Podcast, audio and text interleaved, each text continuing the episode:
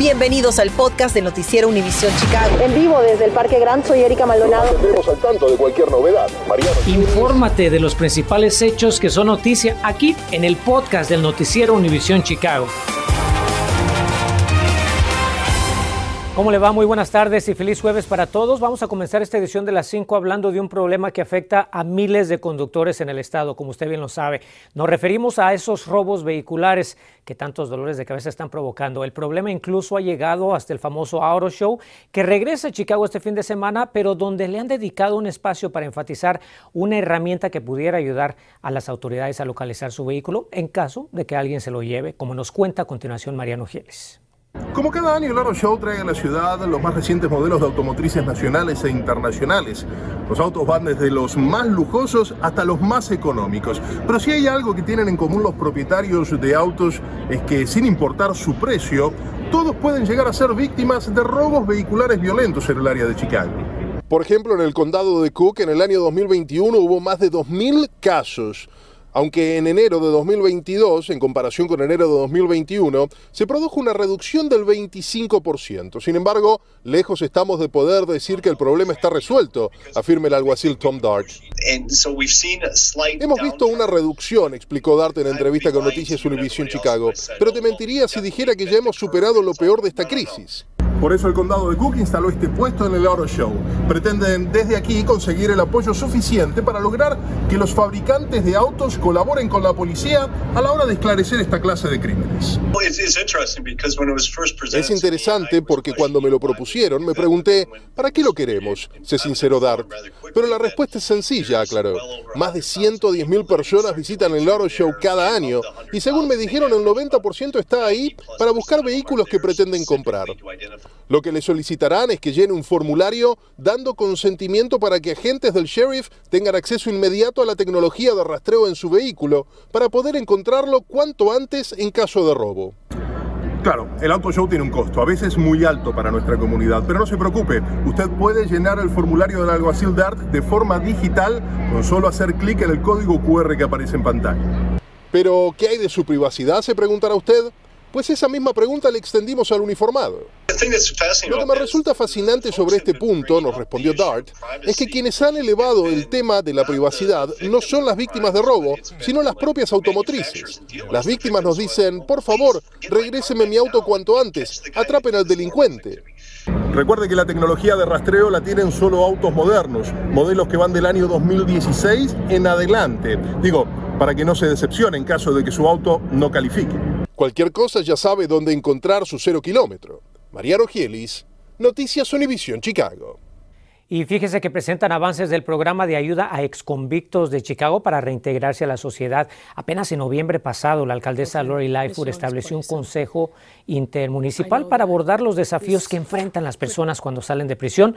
En colaboración con grupos comunitarios se busca demostrar que los errores del pasado no deben impedir la construcción de un mejor futuro. Nuestro Jesse Echeverría habló con uno de los beneficiarios. Orgulloso y, y alegre todos los días de trabajar porque con la gracia de Dios este, estoy logrando lo que necesito de ese trabajo. Me pagan bien, este, gente buena.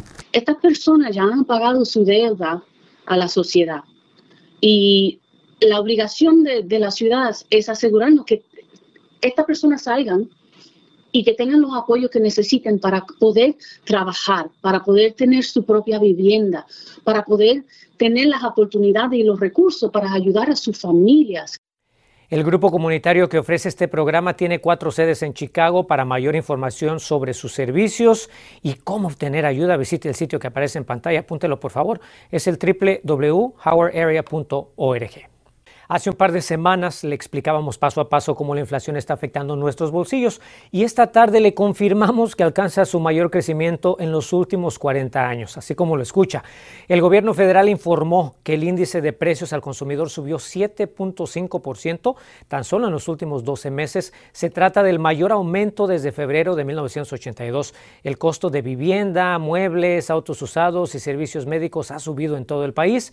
Hay que mencionar que los precios de la comida y la energía suelen ser más volátiles, pero igualmente hay inflación en todos los renglones de la economía. Y este año los obsequios para el Día de San Valentín también van a costar un poquito más, o mucho más, mejor dicho, porque los analistas explican que el precio de las flores se ha disparado por problemas de distribución, por lo que anticipan que una docena de rosas, para darle un ejemplo, va a costar unos 85 dólares. Todas las florerías reportan un sustancial incremento en el costo de sus productos, que obviamente pasarán a los consumidores. Además, el inventario de flores no es tan amplio como en otros años. ¿eh? ¿Qué hacer si está en busca de fórmula para su bebé pero se encuentra agotada en la mayoría de las tiendas? Al regresar le tengo prácticos consejos para que pueda sobrellevar esta escasez. El gobierno de Illinois ya dijo que el mandato de mascarillas en interiores se terminaría a finales de febrero. Entérese quiénes están presionando para que este sea antes en Chicago.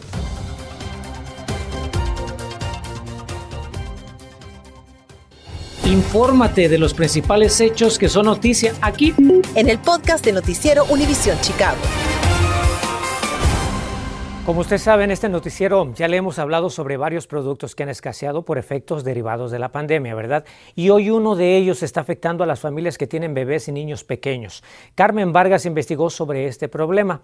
Carmen, eh, sabremos que hablaste con una de estas mamás. ¿Qué es lo que la tiene desesperada? Cuéntanos. ¿Qué tal, Enrique? Muy buenas tardes. El problema es que actualmente existe una gran escasez de fórmula para bebé en todo el país, pero la situación se agrava aún más para esta madre de familia y es que su pequeño hijo de nueve meses es intolerante a la lactosa, lo que dificulta aún más la tarea de poder conseguir este producto. Los problemas en la cadena de suministro cada vez agudizan más la escasez de productos en las tiendas, pero hay un artículo en especial que preocupa a los padres de niños pequeños. Se trata de la leche en polvo para bebé.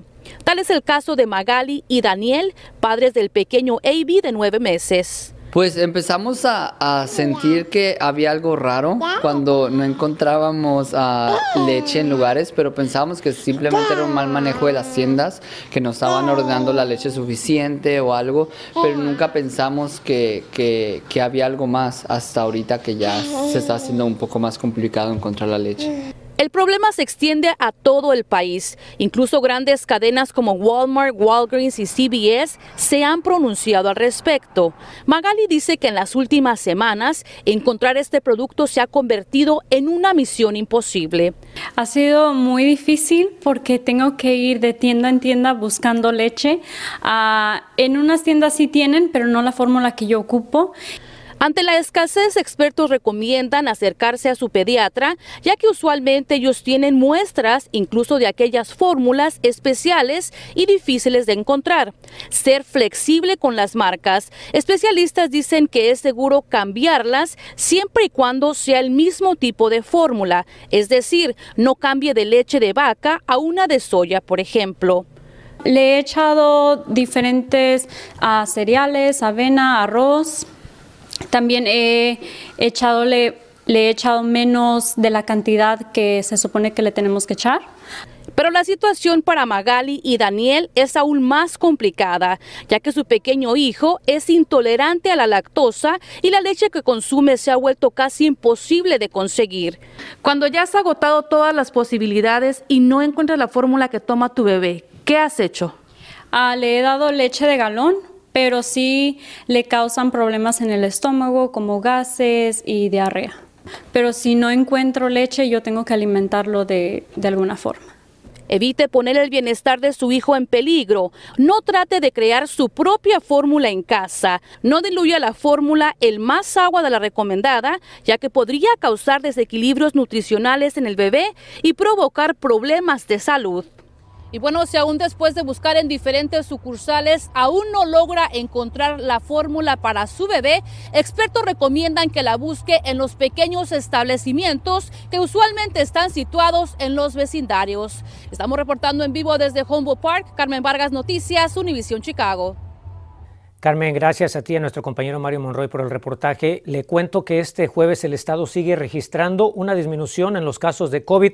Escuche usted, el Departamento de Salud Pública reportó 29.939 nuevos contagios con 499 fallecidos desde el pasado 4 de febrero. Esta cifra significa una baja de contagios del 50%, ya que la semana pasada Illinois registró 60.389 casos de COVID con 608 fatalidades. Hasta anoche había 2.380 pacientes con coronavirus en los hospitales del estado, número que también sigue a la baja. Continuamos con el podcast del noticiero Univisión Chicago. Como sabe, la tendencia a la baja en los contagios es la que esperan las autoridades para que termine el mandato estatal para ya no requerir mascarillas en el interior de muchos negocios a partir del 28 de febrero, como le reportamos ayer. Uno de ellos son los restaurantes y por ellos es que varios concejales de Chicago están haciendo una petición a la ciudad de, de Chicago, valga la redundancia, a su favor y para que este mandato de mascarillas pues se elimine aún antes. Mi compañera Erika Maldonado investigó la petición y qué tantas posibilidades legales tiene de que se convierta en realidad. El Día de los Enamorados y el Supertazón están a la vuelta de la esquina y restaurantes, como este en la Villita, sueñan con que en Chicago se elimine a tiempo la orden de uso obligatorio de mascarillas y prueba de vacunación para poder tener más ventas este fin de semana tan ocupado. ¿Qué significaría para ustedes que la ciudad de Chicago quitara la orden de mascarilla para este fin de semana de Super Bowl y del Día de los Enamorados? Claro que sí, sería perfecto para nosotros, nos ayudaría bastante, ya que hemos perdido bastante clientela por esa razón. Y oyendo el pedido de estos negocios es que 11 concejales de Chicago enviaron una carta al Departamento de Salud Pública de la ciudad pidiendo que se eliminen estas dos órdenes tan pronto como mañana, 11 de febrero, en claro contraste con el anuncio del gobernador el día de ayer para eliminar el uso obligatorio de mascarillas el 28 de febrero en todo el estado. En la misma se lee, restaurantes y bares han sufrido por la orden de uso obligatorio de mascarilla y la orden de vacunación. Uno de los concejales es Raymond López. La emergencia de Omicron se acabó. Otros estados ya han cancelado sus órdenes esta semana. Y con la positividad en Chicago en 2.9% y todas las demás métricas a la mitad, es momento de reabrir la ciudad para el Super Bowl y el Día de los Enamorados, afirmó el concejal. Anulen la orden de uso obligatorio de mascarilla en Chicago por varias razones.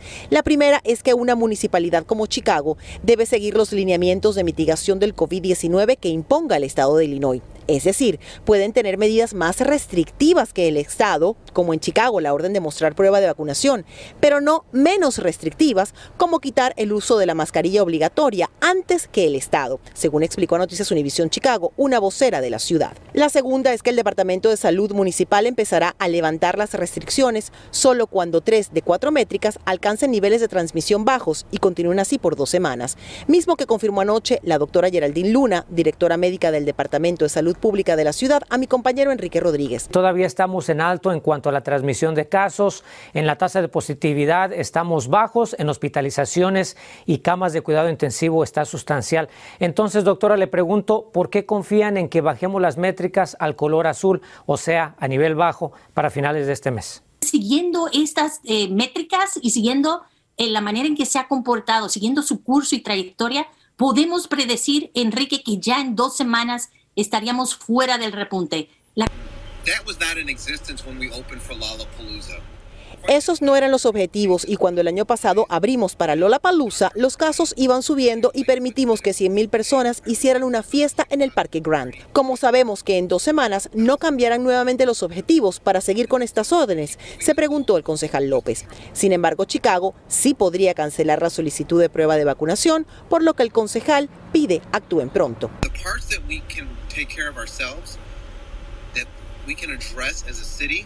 La prueba de vacunación es una orden de la ciudad de Chicago y nada nos previene de quitarla para el beneficio de nuestros comerciantes, concluyó López. Erika Maldonado, Noticias Univisión Chicago. Y bueno, ya que estamos en el tema, vea esto, capturan en video el ataque contra un negocio de Chicago por la exigencia de la mascarilla.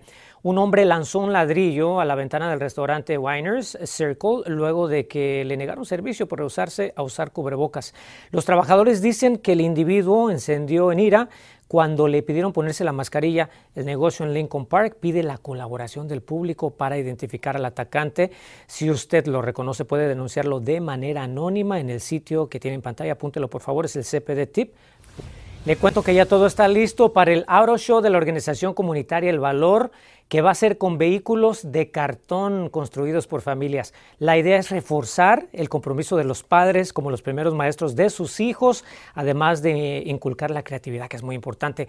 Mañana va a haber un desfile de los autos participantes en el Centro Guadalupe Reyes en el 1931 oeste de la calle 19 a partir de las 9.45 de la mañana. Muchísimas felicidades para todos los participantes. Gracias por escuchar el podcast del noticiero Univisión Chicago. Puedes descubrir otros podcasts de Univisión en la aplicación de Euforia o en univision.com diagonal podcast.